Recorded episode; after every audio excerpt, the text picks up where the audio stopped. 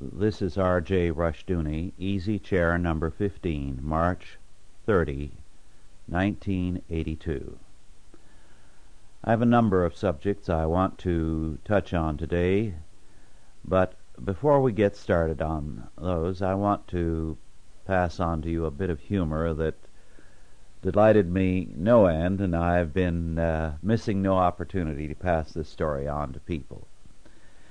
It's about two retired big league ball players who enjoyed nothing more than w- watching baseball.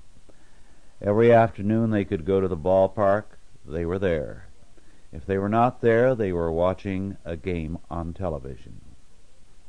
Next to their interest in uh, baseball, these two retired ball players liked to discuss life after death, what really happened to a person when he died.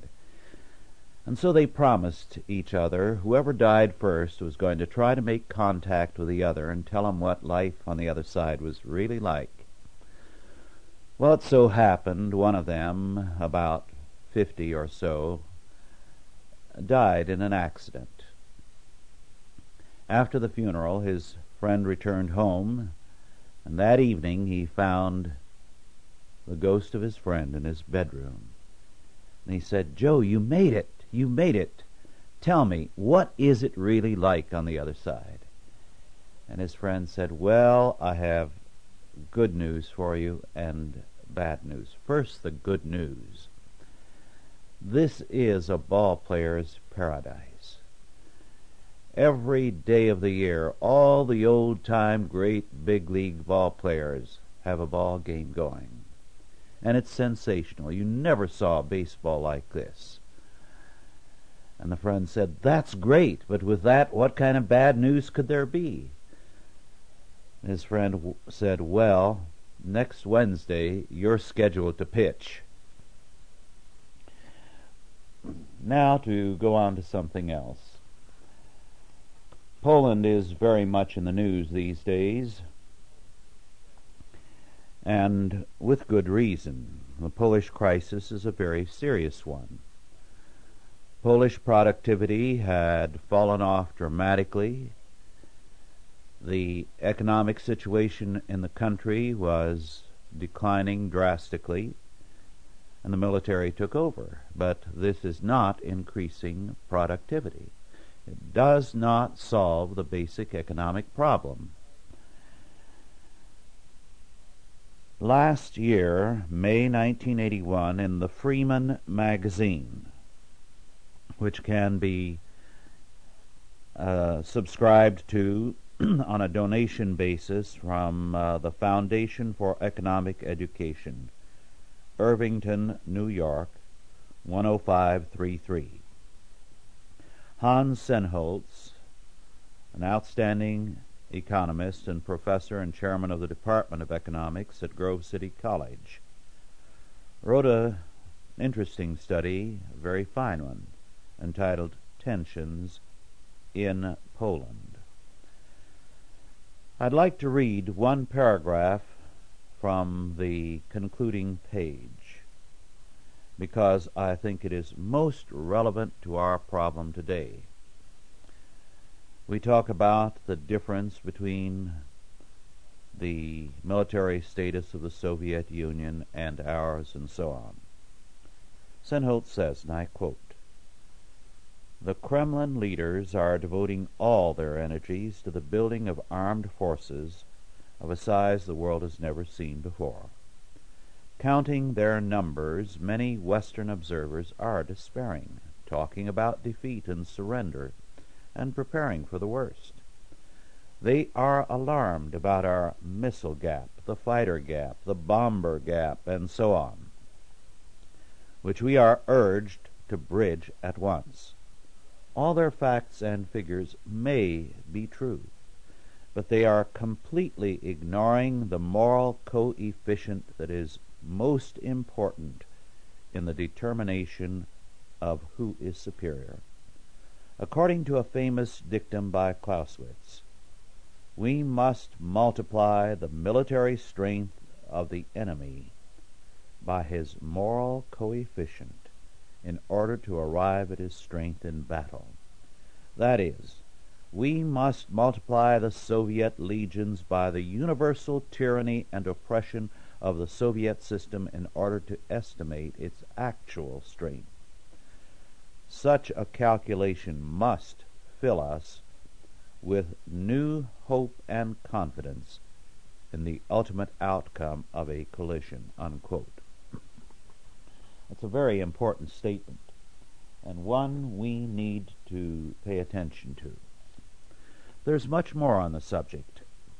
I'm very grateful to one of you, Phil Spielman, for sending me uh, Andrew Racz newsletter. Uh, I don't know what the subscription price to this is. It is the issue I have, eighteen very meaty uh, pages. It is obtainable on subscription, and I imagine it is a substantial subscription, from A. Racz, R A C Z and Company, eighty Broad Street, B R O A D, New York, N Y, one zero zero zero four. A considerable portion of this particular uh, letter or report is devoted to uh, Racz testimony before the uh, Gold Commission last November. Added to that is a great deal of substantiating data. The point he makes is that the Eastern Bloc countries are in desperate circumstances. He points out that in January of nineteen eighty-two, the Polish government was desperately trying to raise half a billion dollars, five hundred million. At the same time, the Soviet Union was going all over the world trying to get loans, ninety million from Japan. Others of the Eastern European satellites were trying to pick up one hundred million and one hundred fifty million from various banking circles in Western Europe. The Soviet Union itself is looking for five hundred million from various uh, sources. The Soviet Union, Racz points out, is near econo- economic collapse and breakdown. It is facing monetary bankruptcy. Moreover, he points out, the fact is that without our aid, without the aid of Western banks and the United States, loans, Uh, credit and the like, the Soviet Union would be in a very, very serious crisis, and so would its satellites. Romania, for example, has a billion dollar debt which has to be refinanced and which it cannot pay. As a matter of fact, Poland was not able to pay last year its interest to the United States, to New York banks, and the Soviet U- Union picked up the tab and made the payment. They made the payment for the simple reason that they wanted to maintain the credit in order to buy materials for their war in Afghanistan. But no one could pick up the tab in the Eastern Bloc this past month. What happened? The administration picked up the interest payment. Nothing has been paid on the principal. That tab was seventy-one million dollars. The banks throughout Europe and in this country which made the loans were very foolish. the civil governments throughout the Western world and abroad in the Far East that have made loans have been very foolish. In some instances, as with West Germany, we know that the banks were forced to make the loan by their civil government. Now, instead of saying to the New York banks, you made that loan, you pay the consequences, the administration earlier this month picked up the tab, seventy-one million dollars in interest, which means that we are financing the Soviet Union. We are financing Poland and all the Eastern Bloc. So you and I are paying the interest to the New York banks for their stupidity and for helping finance Marxism's war against us. Now, what are these loans doing? These loans are financing the war in Afghanistan. They are financing, as Racz points out very, very clearly, the massive arms buildup of the Soviet Union.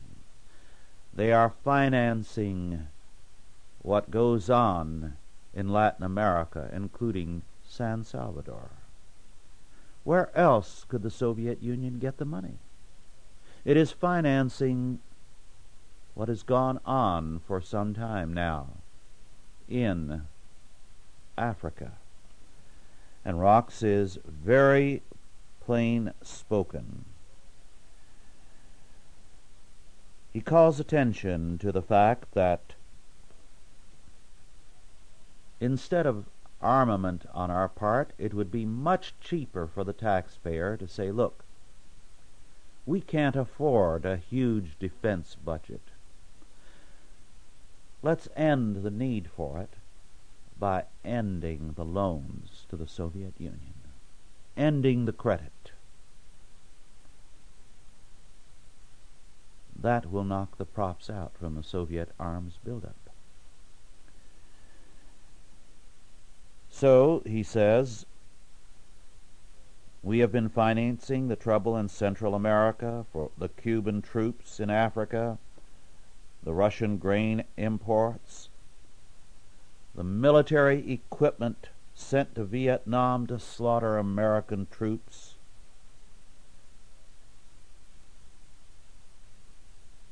And we have hurt our economy badly in so doing. So, Racz said in his testimony, what we need to do is to say, let the federal government take over these loans. It's cheaper to do so. It will el- eliminate the Soviet buildup if no more loans are granted to the Eastern Bloc. No more credit. Then we will not need our own massive arms buildup.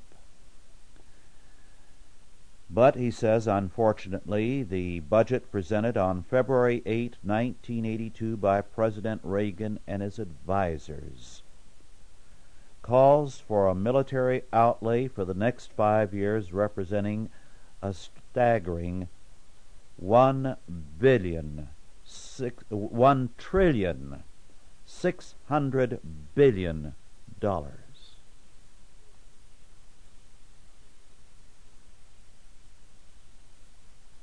The taxpayer cannot survive that very well. There is an easier way, says Racz, to win the Cold War.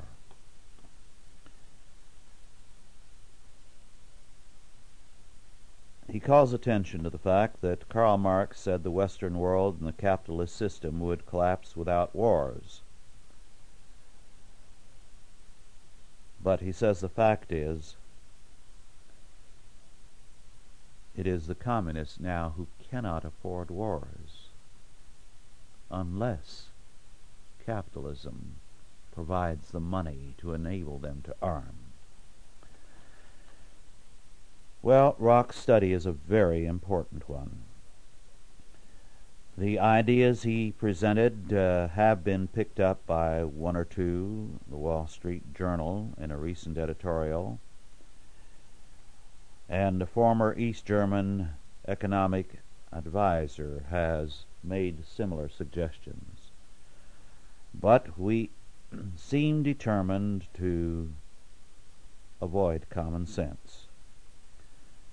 Racz' letter was number one twenty-seven, dated February eleventh, nineteen eighty-two. Well, the economic situation gets steadily worse. The letters I get from abroad indicate it is much worse in some countries than here. I was interested in a news item from Netherlands that Dutch youth drafted into the armed forces are demanding to stay in uniform ten months longer than they have to because there are few jobs for them in civilian life. So youth opposed to the draft at one time now wants to stay when their term is up, because at least they're getting some kind of pay, housing, and food in the armed service. The National Service uh, draftees in the Netherlands get about two hundred ninety dollars a month, which is twenty percent more than they would get in unemployment benefits. On top of that, they have food and clothing provided. I'd like to touch very briefly on something else. One of you, Nadine Weber, asked about the remarkable productivity of Japan. What is the reason behind it? Well, that's an excellent question, and I wish I could give a better answer.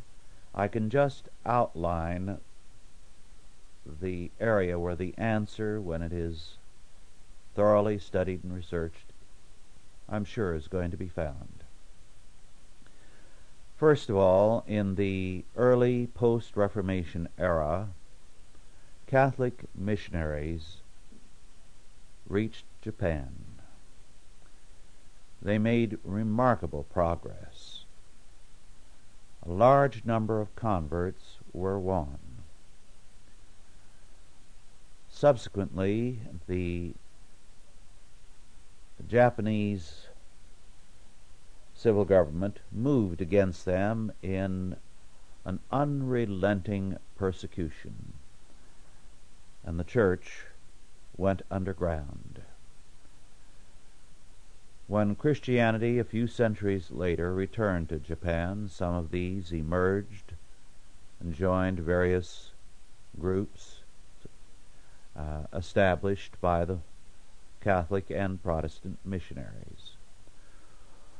One uh, group is still refusing to join any, and although its uh, faith is rather garbled and Uh, inadequate one, it still maintains what it believes is the old faith, or its surviving version of it. But more important, when Christianity went underground, it emerged in a new character. It did blend with many of the Buddhist forms around it. It took many protective colorations, but it created a radically different character in Japan. In particular, there are some who believe that this underground Christianity and its byproducts led to the samurai warrior tradition. Thus, a very definite character in a hundred and one ways, and I've just barely hinted at it, Uh, became a part of Japan as a result of this underground Christianity, or the effects of this underground Christianity. Then there's another factor, a very important one. When Japan was opened up to foreigners in the middle of the last century, a very interesting thing happened. For a long time, Japan had sealed itself off from the Western world, except for a very limited contact with Dutch traders. Japan wanted no part of foreigners. However, once Japan opened the doors, the remarkable fact was this. The Japanese recognized the superiority of Western technology. They were most eager to adopt it and to make it their own. Now, the nineteenth century was a great era of colonial expansion all over the world. In one part of the world after another, there was resentment against this colonial expansion. Ironically, very often, not always, but very often, this resentment came from those who had been most influenced by it. Thus, in Africa, it was precisely those who were educated by the colonial powers and brought up in the Western tradition who became most hostile to colonialism. What happened in most instances was, well, all instances, virtually, they picked up Western political thought, but not Western free market economics. This is why British and French trained colonial uh, peoples who'd gone to Oxford or the Sorbonne and other universities, having no economics, went back and with the liberation of Africa created monster socialist states. All they knew was politics, no economics. What economics they got was socialist economics.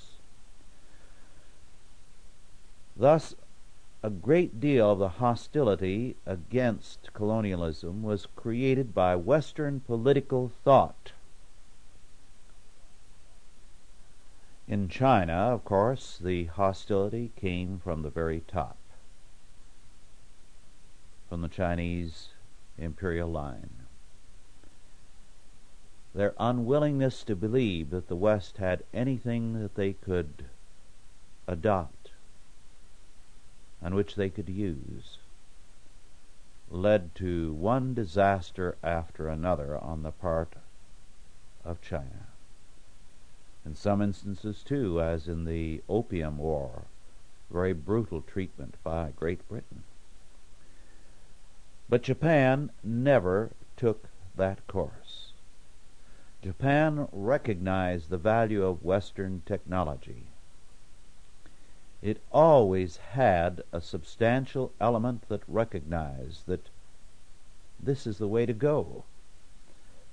As a result, Japan made every effort from the earliest years to observe and to imitate the West in its economic development, in its technology. Now, because of a number of political developments, for a time political power predominated over the economic, and it led to World War Two.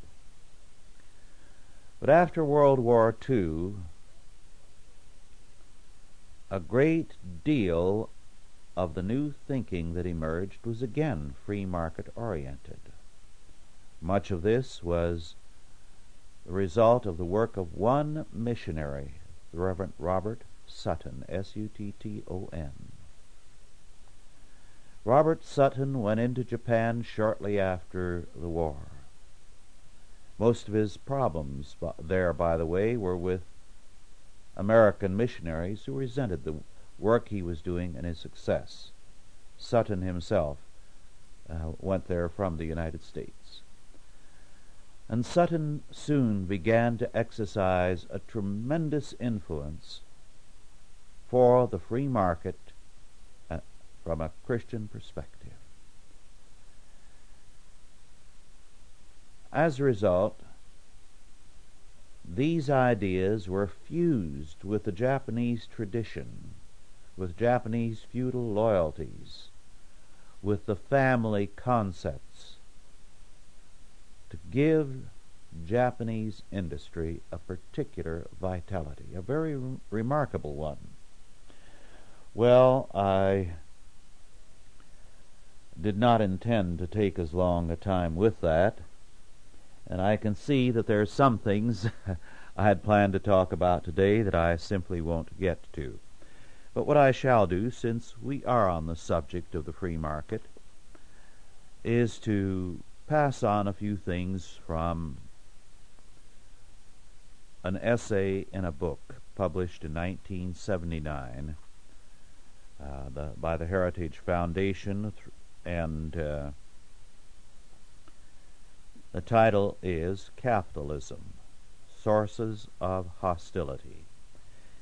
It is edited by Ernest van den Haag, H A A G, nine ninety-five from Epoch, E P O C Books, New Rochelle, New York. The book from start to finish is excellent. I'd like to touch on just a few things from Van den Haag's essay as well as his introduction. He calls attention, and this is a little by the way from what I intend mainly to deal with, to the fact that Immanuel Kant, the great philosopher who was the founder of uh, so much uh, in the modern age, the source of it, out of him came Hegel and then Marx, Dewey, and so on. The insane, Kant held, should be tutored by philosophers. The problem, the root cause of insanity, he said, is faulty reasoning. And therefore, experts in correct reasoning are most apt to be able to help them. Now, of course, we have not gone too far astray from Kant's thinking.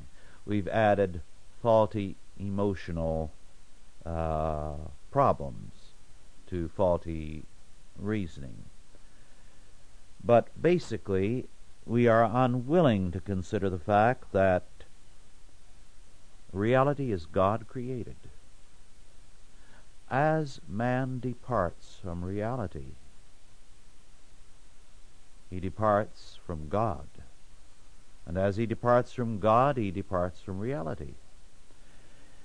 And therefore, at the root of mental problems is a religious problem. And the result is that it has to be dealt with essentially from a religious perspective. It has been demonstrated that those who have had psychiatric counseling are worse off than those who have not. Well, now to turn to uh, Van den Haag's opening essay, and some of the other writers are outstanding uh, scholars in this area. The attack on uh, the free market has behind it a number of things.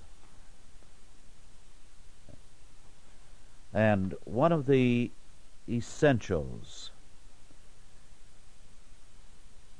is that the intellectuals insist on viewing the world in terms of their own presuppositions. They have no sense of reality. Now, as a result, they are hostile to the free market system because it puts the world outside of their jurisdiction. It is not something for intellectuals to uh, adjudicate, to control, to plan for. Rather, it is something that uh, works. It works in terms, as Adam Smith said and others, the invisible hand. There is an order behind the world, in other words, a God-given order. But the modern intellectual, having abandoned God,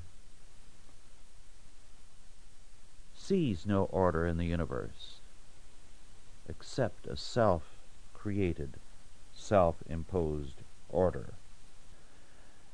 Van den Haag, thus, without going into these theological premises, nonetheless gets to a basic consequence of it. He says, and I quote, "The alternative to the market is bureaucracy, whatever label is affixed to it." This is, of course, exactly our problem today. We have a growing bureaucracy, because we have abandoned the free market, and we have abandoned the free market because we do not believe in a God-given order in the universe. Unless man, through the bureaucracy, creates an order, there can be no order. Hence, increasingly, we create federal and state agencies to provide that order. There's a great deal more very important in uh, Van den Haag's analysis. Uh, one of the points he makes is that uh, the war against poverty, as it has been formulated by these intellectuals, can never be won. The reason for it is they have come to identify poverty with inequality, not misery and economic want. Now, the free market can take place, can take care of poverty. Inequality can never be overcome, because there will always be those who are going to be more successful in the marketplace than others. As a result, the current definition of inequality renders the problem insoluble. Van den Haag has some important things also to say about the rich and how they bring up their children. He calls attention to the fact that wealth now produces guilt feelings as often or as much as it produces comfort. The rich seldom feel that their wealth is deserved, and their children almost never do. And he says one of the reasons for it is this.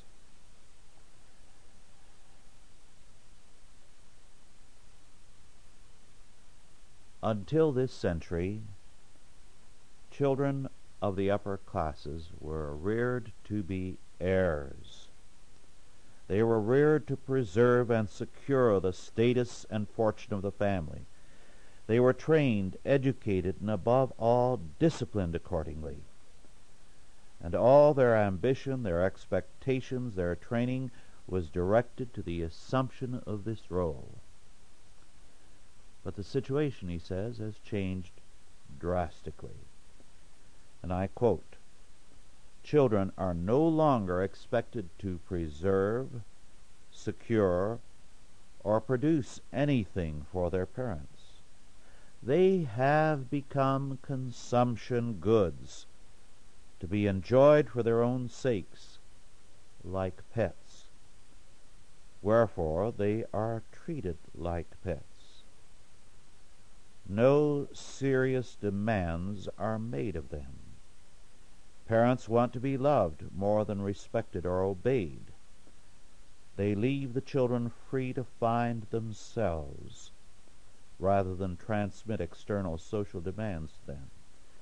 No expectations are entertained that children will continue family fortunes or have their conduct regulated by the parental will once they reach the age of reason," unquote. I think that's a particularly important and telling passage. One of the things that uh, I've noticed since my childhood is this.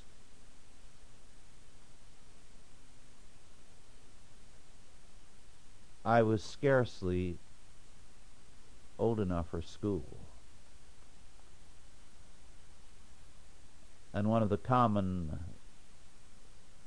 things that I would hear was, "What do you want to be when you grow up?" Now, this was not said humorously. It was not said in expectation of some kind of silly answer or a cute answer. It was said with a statement, "You have a long time to think about it, but you need to think about what you're going to do for the Lord, what your calling in life is going to be."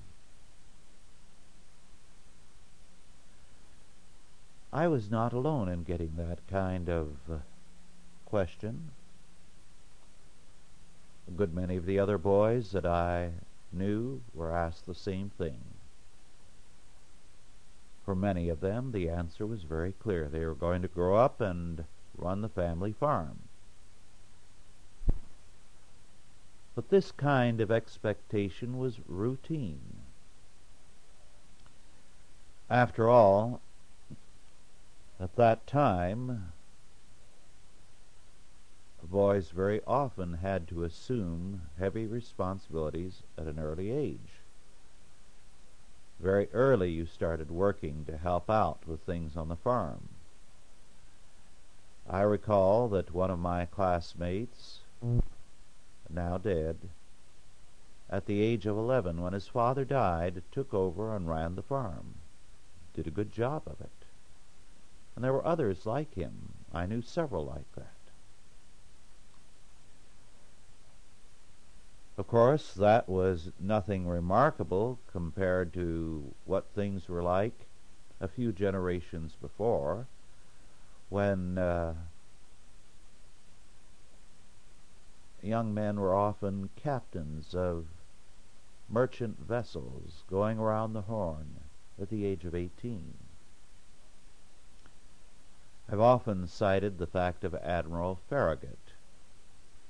Admiral Farragut, at the age of fifty-nine, was a fifty-year veteran of the U S Navy. And he had entered the Navy earlier as a cabin boy. So I believe he served about two years as a cabin boy before he uh, was formally in the Navy. Now, I'm not advocating we go back to that uh, kind of thing, but what I'm saying is we've gone from a concept of maturity, a calling, being a consideration long before you graduate from college, to a position where play is the permanent calling of most people, and they work only to play. Now I want to turn to some poetry. I had a very important subject that I wanted to deal with, but I'll wait till another occasion when I can give it more time. Some of the poetry I have read to you has been twentieth century poetry, poetry from the early years of the century to about nineteen thirty. I believe that some of the most lovely lyric poetry in all of history was Uh, written in those years by British and American poets. But that great flowering, which, while it produced no great poets, produced a great deal of very lovely poetry, died. I'm going to read from one of those poets, and I think you will see the reason why, and I'll discuss it briefly after, before I go on to something else. Conrad Aiken, who was born in eighteen eighty-nine, in Georgia and educated at Harvard, wrote some very lovely lyrics, and I'm going to share three with you. First, Music I Heard With You. Music I heard with you was more than music, and bread I broke with you was more than bread. Now that I am without you, all is desolate. All that was once so beautiful is dead. Your hands once touched this table and this silver, and I have seen your fingers hold this glass. These things do not remember you, beloved, and yet your touch upon them will not pass. For it was in my heart you moved among them, and blessed them with your hands and with your eyes, and in my heart they will remember always. They knew you once, O beautiful and wise. Now another by Conrad Aiken, entitled All Lovely Things. All lovely things will have an ending. All lovely things will fade and die, and youth that's now so bravely spending will beg a penny by and by. Fine ladies all are soon forgotten, and goldenrod is dust when dead. The sweetest flesh and flowers are rotten, and cobwebs tint the brightest head.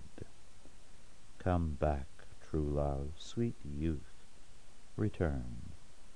The time goes on, and will unheeding, though hands will reach and eyes will yearn, and the wild days set true hearts bleeding. Come back, true love, sweet youth, remain. But goldenrod and daisies wither, and over them blows autumn rain. They pass, they pass, and know not whither. And now one more, Conrad Aiken's Wind, Wind, Wind in the Old Trees. Wind, wind, wind in the old trees, whispering prophecies all night long. What do the gray leaves sing to the wind? What do they say in their whispered song?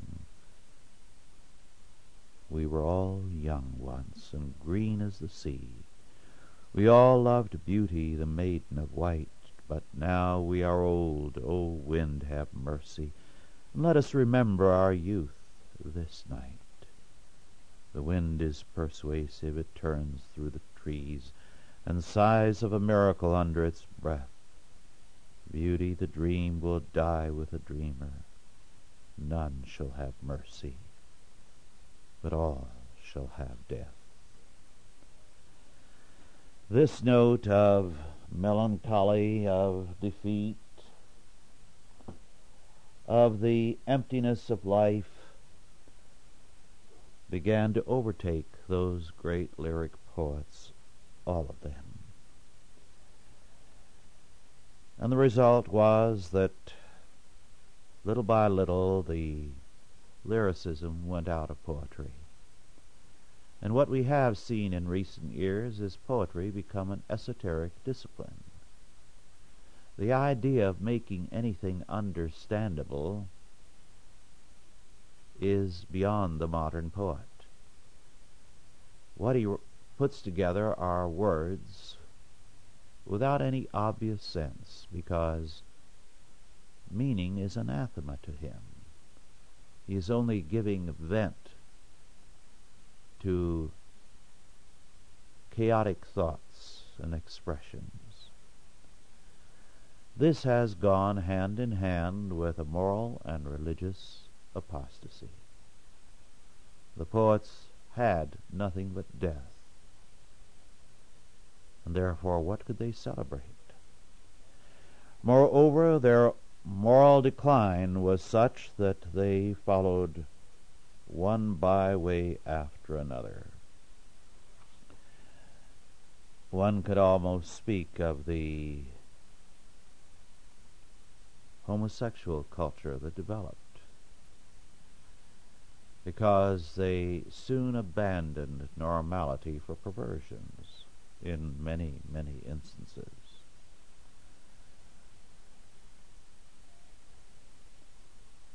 A biography of a few years ago by Michael Stevens on Victoria Sackville-West calls attention to Victoria Sackville-West's homosexuality, her rejection of all Christian civilization she called the society in which she grew up a hell of a civilization. She also said at one point, now here is a product of the English nobility. She wrote, and I quote, "My manifesto, I hate democracy. I hate la populace. I wish education had never been introduced. I don't like tyranny, but I like an intelligent oligarchy. I wish la populace had never been encouraged to emerge from its rightful place. I would like to see them as well fed and as well housed as cows, but no more articulate than that." Unquote. Well, Victoria Sackville-West was more honest than most contemporary writers in her elitism and in her contempt of the people. Her life was a miserable, wretched one. She was continually isolated from people. She hated her companions, and she hated permanence.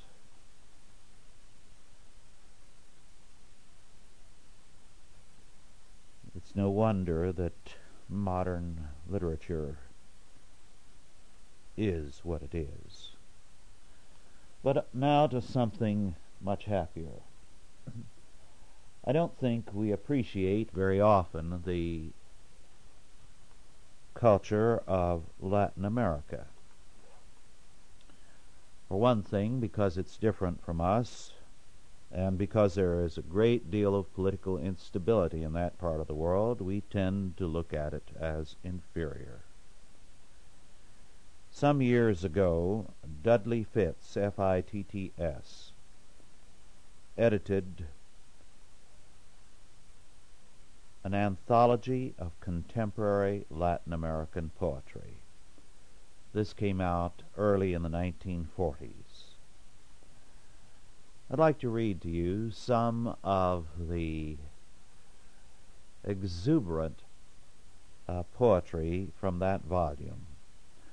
Of course, all of this is in translation, so it doesn't have the flavor of the original, I'm sure, but there is a vitality that comes through all the same.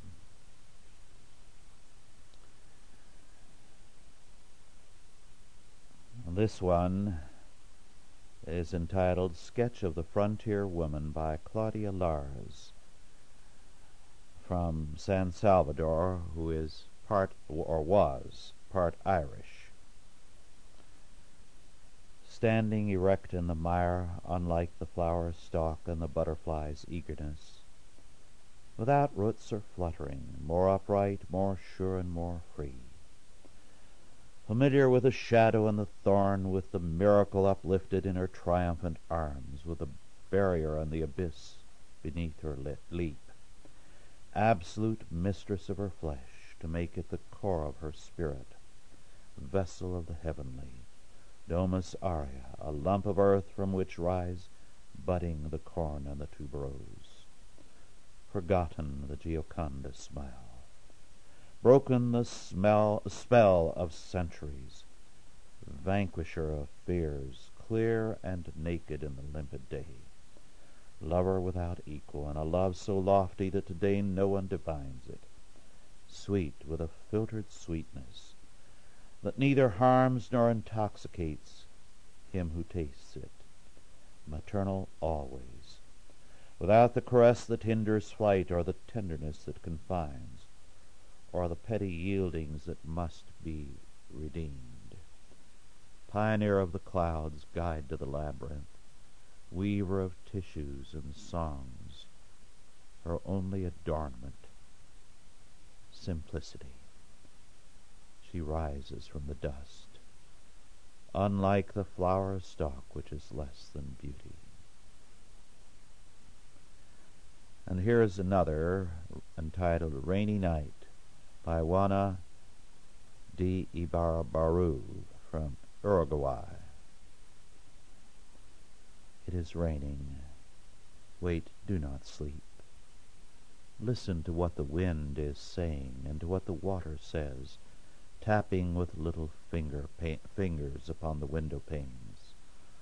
All my heart is listening to hear the enchanted sister who has slept in the sky, who has even the sun close by and now comes down, buoyant and gay, holding the wind's hand like a traveler returning from a marvelous land.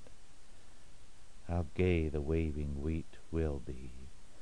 How eagerly the grass will thrive, what diamonds will cluster now in the deep branches of the pines. Wait, do not sleep, but let us listen to the rhythm of the rain. Cradle between my breasts your silent forehead. I will feel the beating of your temples, palpitant and warm, just as if they were two living hammers striking upon my flesh. Wait, do not sleep. Tonight the two of us are a world isolated by wind and rain in the warmth of a bedroom. Wait, do not sleep. Tonight we are perhaps that root that goes deep down from which tomorrow there will spring the lovely stock, the race to come. And this one from the Honduras by Constantino Suasnevar. I like the boss's daughter as I like milk and bread. It makes me feel good to see her on a spring afternoon. And so on moonlight nights I even go to sing to her. I sing to her with a guitar as in medieval times. I sing her that song called The Little Sea Siren. But a while back she told me, "You're just a big dope. No more songs for her." This one from Colombia by Luis Carlos Lopez, entitled Country Girl, Don't Stay Away. Country girl, don't stay away from the market, you with the blonde hair, cauliflower, and mustard, and those eyes, those eyes where wickedness makes its nest. Who wouldn't run to watch you crossing the square? Even the village priest, that frank and simple soul, when you appear, shakes off his lazy languor. You are an eclogue, and you sing without singing, the seeds, the furrows, the mills, the bubbling streams, where leaves float their yellow sadness. What do you care if that crass, that pot-bellied banker, and that spinster there, old and very ugly, do not buy from you, slaves to their useless wealth? Your pinks and lilies, lovely flowers of your village, to the devil with them. To the garlic and tomato with them. Let them eat rice and turtle meat. For you, country girl, with your hat and skirt, you debonair and sweet, riding by on your donkey, give the wings and trills of a goldfinch to a crow. The wings and trills. And you take away the rose of your face and you take away your glance and your sweet smile, which is said to me the thing that to a glutton suggests the half-opened pomegranate. Well, these are delightful. There's more like that. Uh, there's one particularly lusty, one from Haiti by Emile Rameur. The peasant declares his love. High yellow of my heart with breasts like tangerines, you taste better to me than eggplant stuffed with crab. You are the tripe in my pepper pot, the dumpling in my peas, my tea of aromatic herbs. You are the corned beef whose custom house is my heart, my mush with syrup that trickles down the throat. You are a steaming dish, mushroom cooked with rice, crisp potato fries, and little fish fried brown. My hankering for love follows you wherever you go. Your bum is a gorgeous basket brimming with fruits and meat. A real delight. Well, our time is just about up.